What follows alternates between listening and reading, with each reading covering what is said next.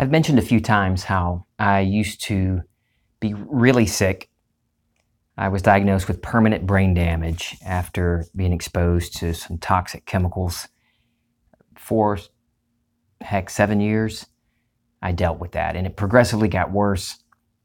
I had uncontrolled muscle movements because of the brain damage. Uh, the outward symptoms displayed in a form of ataxia uh, the neurosurgeon diagnosed it as generalized dystonia. If you don't know what that is, uh, statistically, I think about 40% of folks with Parkinson's disease also have generalized dystonia or a form of dystonia.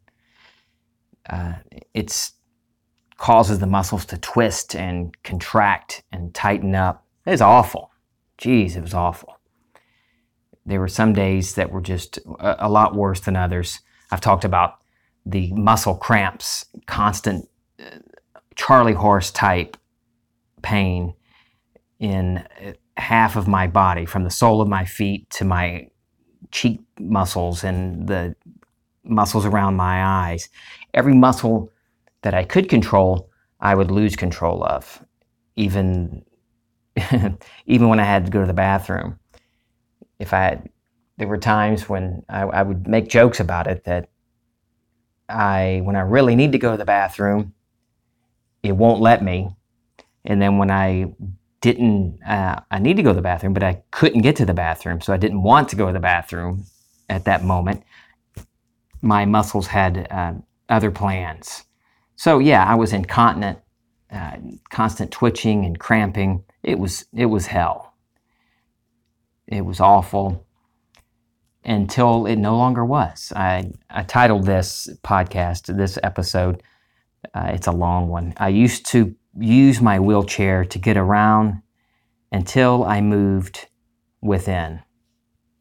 I don't know if I'm going to use that one. That's a long title to put in the graphics, something like that. But it's the truth. That's how I got around physically was with, with the wheelchair. Or if it was a short distance, I could use, I had uh, two crutches that I would use, those kinds with the cuff, the brace on the forearms to give you more stability. I could use that. Had to learn how to write with my left hand. Uh, a lot of things. Had to drive with my left foot, not the steering wheel, but use the pedals with my left foot. I think I wasn't supposed to do that I wasn't supposed to be driving like that, but I did it anyway. So, anyway, my point is until I learned how to move within, really move. Neville Goddard, the first I'd heard about, I'd never looked up in the Strong's Concordance, which we grew up with. We always had a concordance around, huge book that goes through and defines all of the words in the Bible, Hebrew and Greek. Neville Goddard, I started listening to his lectures and he pointed out, and then I confirmed it, uh, that prayer, there's more to just the, in the definition, there's more to just prayer.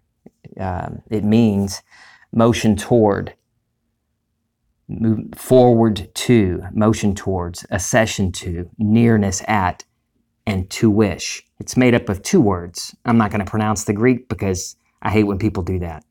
Well, I don't hate it, but I hear these preachers and, and try to pr- pronounce the Greek, and it just sounds awful because I don't really know how to pronounce it. I could do it phonetically, but look it up yourself. But it's made up of two words. One word, the first word, it, it, ha- it means forward to, motion towards, accession to, nearness at. And the second word, to wish. So that's prayer. Prayer is actually motion, it's movement we move into the state, our desired state. Ooh, that was perfect timing. Did you hear the thunder? I hope you heard it because that was classic. That was it means the universe is happy with me. okay, so I began to move in imagination, in prayer, and I began to see myself uh, experimenting with it. This was I was just new to this type, this way of thinking, uh, and at first it was a kind of shocking, but really, it, it's throughout the Bible. It talks about it you just have to really look up the definitions. Like, I'm digressing when it talks about in the Old Testament going down to the potter's house, and the potter was wasn't pleased with the vessel, so he reworked it. Well, potter, if you look it up in the concordance, one of the definitions, it uh, means to fashion, imagination. So there's all these indicators that it is within us this power. The New Testament calls it Jesus Christ, the power and wisdom of God. And Paul says that Jesus Christ is within us. Test yourself and see. So that's what I was doing, testing myself, proving it to myself. there goes the thunder again. I was proving it to myself. So what did I do? I'm lying in bed. Uh, I had fallen out of my wheelchair a few weeks before that, cracked my tailbone, so I couldn't move. I had nowhere else to go. So I was already primed for a meditative state, or what Neville calls a state akin to sleep. And all that really is is just uh, getting quiet, getting in a sitting in a chair, relaxing on your bed. I know uh, my friend 2020 will say, "Don't lay on the bed; you'll fall asleep." Uh, maybe get in a chair for your first time, but it's just getting your body quiet, getting still. The first principle, Psalms 46:10, be still and know. So you get your body quiet. Get it nice and still. Watch your breathing, notice your breathing. Just breathe. Yeah, at first your mind's going to be like all over the place and I've heard a lot of people talk about meditation and where you have to get to the part where there is no thought, you're blank, complete absence of thought. Wow, that's to me that's BS because this body that would to me indicates that that would mean the body is my real self. And this is not my real self. This is just the garment. This mic is the garment I'm wearing. So to get to a point to where you're you're battling yourself if you're trying to get to a point to where there is no thought. Why do that? Because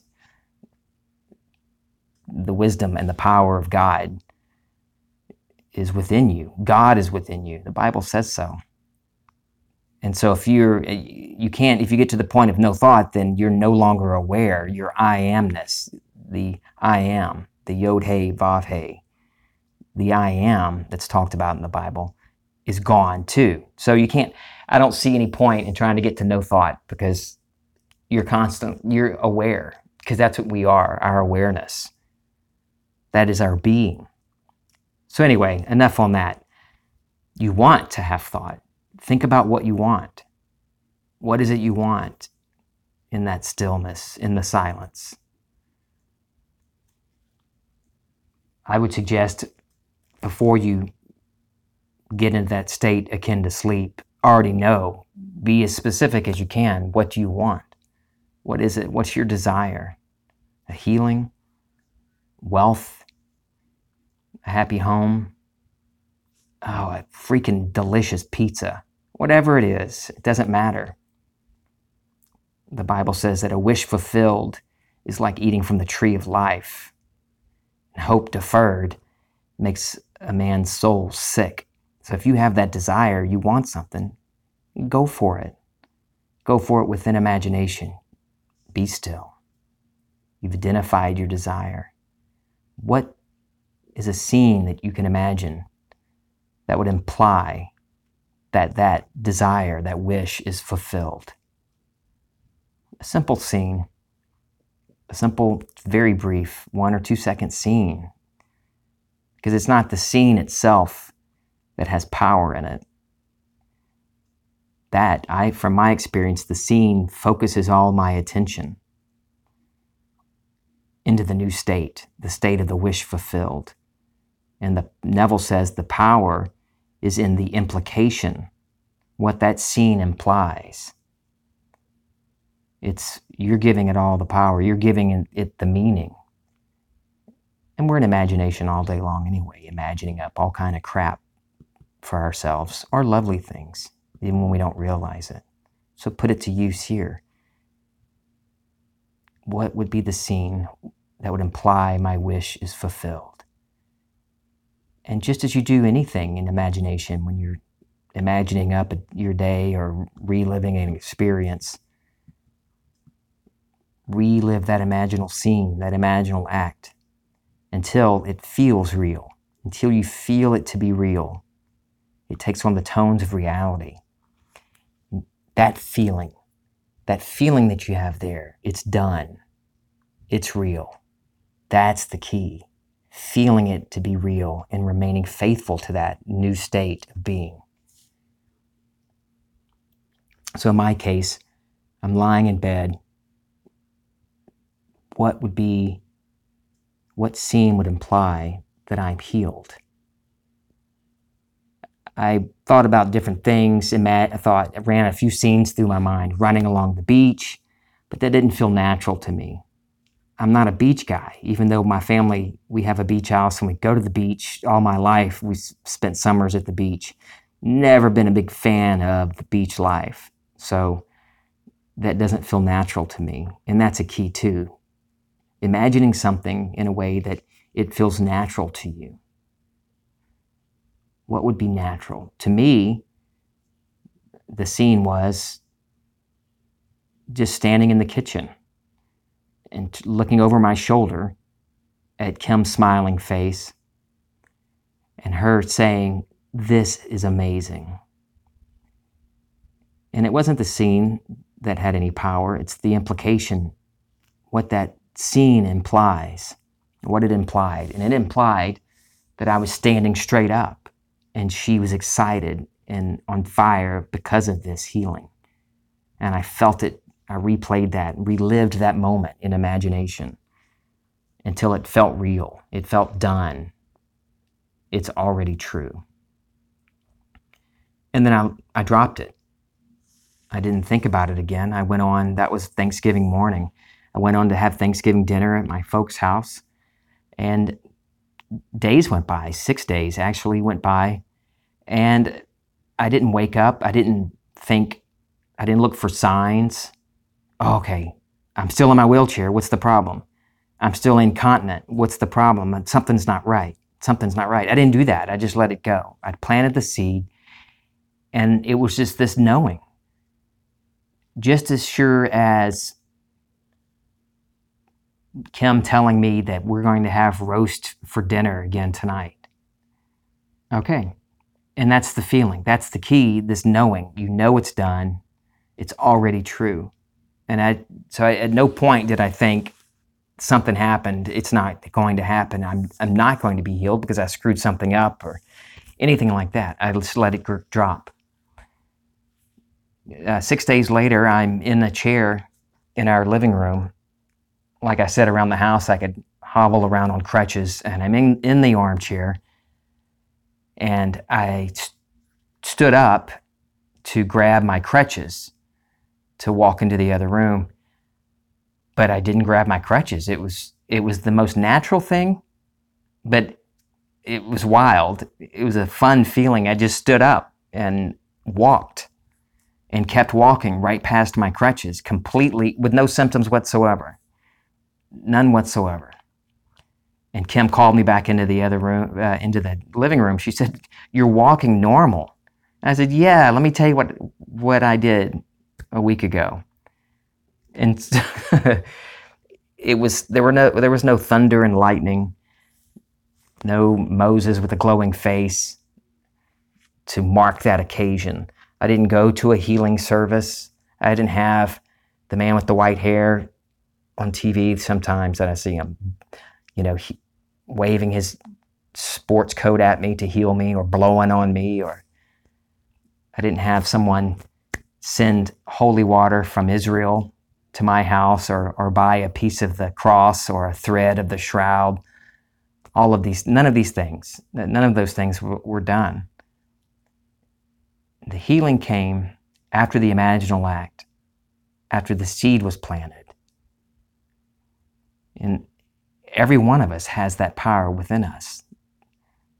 The power and the wisdom of God dwells within each one of us. I am. is in us. Oh, I love this. All right, so a couple of quotes from Neville about remaining faithful to that state. When you walk in the feeling of I am, and you name it, I am so and so, it is not seen as yet, but that is something you are going, you are bringing to the Lord. And the more you feel it to be real, the more natural it becomes. Then it clothes itself in external facts. Expecting the new state to happen now, you don't remain faithful to it. But if you remain there until it becomes natural to think from that state, it will be born in your world. There's a period of time between your entrance into the invisible state and its visibility, and it has to come. Everything has an interval of time. Mm.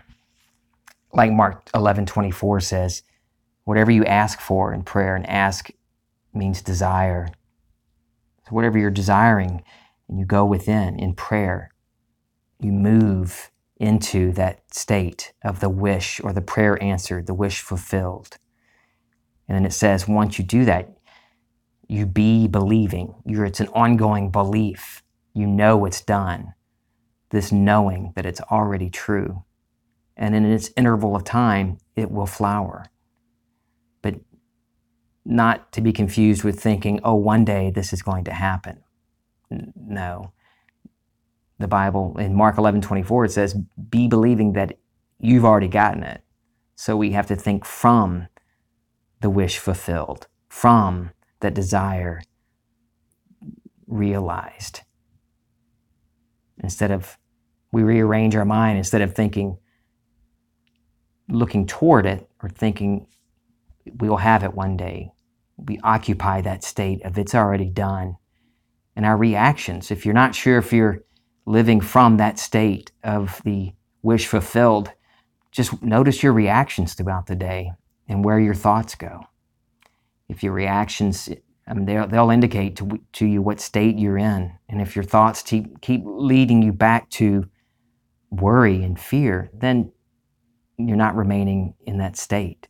Just get back into it. Recapture that feeling of it's done. Ask yourself, what would it feel like if I am healed? What would it feel like if I were financially free?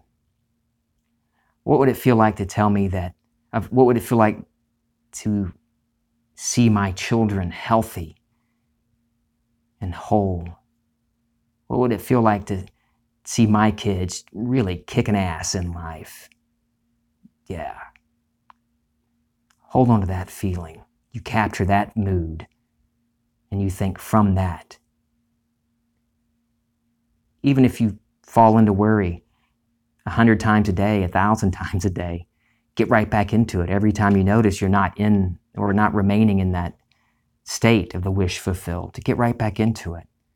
Because the, the place you most often return is your dwelling place.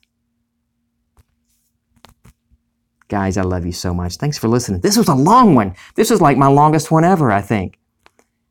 I do want to ask you to email me any questions you have. If you want to ask me some questions or share your stories of experiencing uh, imagination and the powers, the power in imagination, or the power of imagination. What's the right preposition? Is that a preposition? I don't even know anymore. Oh well, whatever you want to talk about, about Neville Goddard or your experiences with being still and knowing, going into the silence, all of these things, email me. email me at feelingtwisty at gmail.com or just uh, slide into my DMs. Oh, uh, my daughter's going to roll her eyes when she hears that on Instagram at Feeling Twisty. Love you guys.